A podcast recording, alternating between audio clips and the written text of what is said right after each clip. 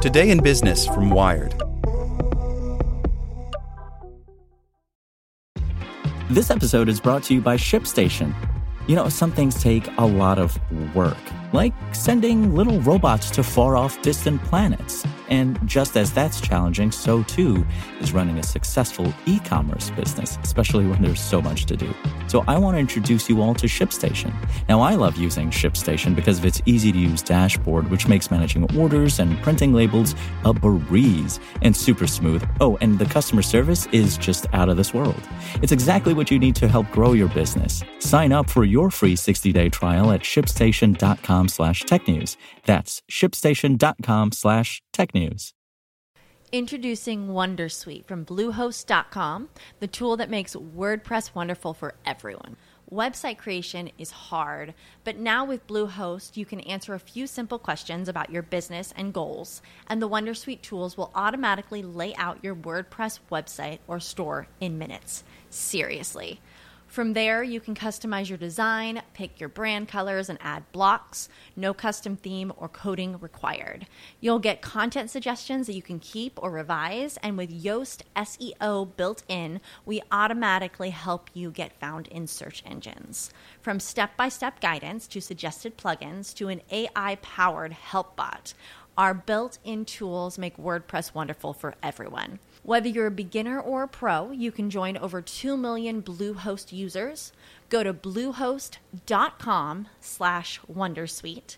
That's bluehost.com slash wondersuite. Here's today's spoken edition of Wired. Who pays the most and least in Silicon Valley? By Scott Thurm. How much do workers at tech firms make? The answer varies a lot, depending on the employer. The median employee at Amazon made $28,446 last year, according to new disclosures required by the Securities and Exchange Commission. At Facebook, the median employee made $240,430, more than eight times as much.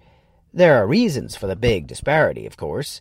Facebook's 25,000 employees include many software engineers, which it must recruit in the expensive and competitive San Francisco Bay Area. Most of Amazon's 566,000 employees work in its distribution centers, including many overseas. In the U.S., Amazon says the average hourly wage in its distribution centers is more than $15 an hour, which translates to slightly more than $30,000 a year before overtime. Other disparities reflect differences in companies' businesses and business models. As a car maker, Tesla says 26% of its employees are production workers and 18% are outside the U.S. The company reported median employee pay of $54,816. Tesla says its employees also have benefited from increases in the company's share price. IBM, which has aggressively moved jobs overseas in recent years, reported median pay of $54,491. The New York Times reported in September that IBM now has more employees in India than in the U.S. An IBM spokesperson did not respond to requests for comment. Even within the same tech sector, median pay can vary significantly based on a company's business model. Intel, the largest U.S. maker of semiconductors by revenue, makes its own chips. Three of its six manufacturing sites are in the U.S., as are half of its 102,000 employees. The company reported median pay of $102,100. NVIDIA, whose graphics chips are used widely for machine learning and artificial intelligence, reported median pay of $147,640. The company contracts out the manufacturing of its chips and has only about 8,200 employees. A spokesperson says half of NVIDIA's employees are in the highly competitive Silicon Valley market and that its employees are highly skilled, college educated, and have deep expertise, all of which command a premium in the market. The median pay figures underscore that intense competition for tech talent in the Bay Area. Nationally, the average pay for software developers and programmers is $102,470, according to the U.S. Labor Department.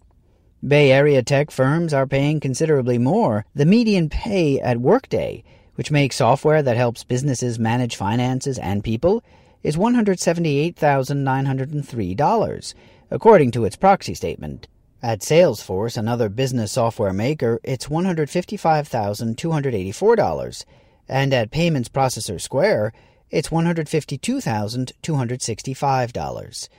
Companies are disclosing the median pay of employees for the first time this year under a new SEC rule intended to shine a light on the high pay of CEOs. The rule took effect for fiscal years ending December 31, 2017 or later, so companies on different fiscal calendars, including Apple, Microsoft, and Oracle, won't report their median pay figures until later this year. Companies have to report the ratio of the pay of their CEOs to the median pay of their employees. The Wall Street Journal reported that Marathon Petroleum CEO Gary Heminger was paid $19.7 million last year, or 935 times the $21,034 pay of the company's median worker. The ratios are less meaningful for big tech companies because many of their CEOs are founders who own large chunks of the company and receive only nominal compensation. Twitter CEO Jack Dorsey received no compensation, according to the company's proxy statement. Facebook's Mark Zuckerberg and Google parent Alphabet's Larry Page each were paid $1. Zuckerberg's reported compensation also included $8.8 million for company provided security services and travel on company planes. Amazon's Jeff Bezos was paid a salary of $81,840, as he has been annually since 1998. His compensation included $1.6 million for security services paid by the company. Want to learn how you can make smarter decisions with your money? Well, I've got the podcast for you. I'm Sean Pyles, and I host NerdWallet's Smart Money Podcast. Our show features our team of nerds, personal finance experts in credit cards, banking, investing, and more. And they'll help you make the most of your money while cutting through the clutter and misinformation in today's world of personal finance. You'll get clarity on strategies to help you build your wealth, invest wisely, shop for financial products, and plan for major life events.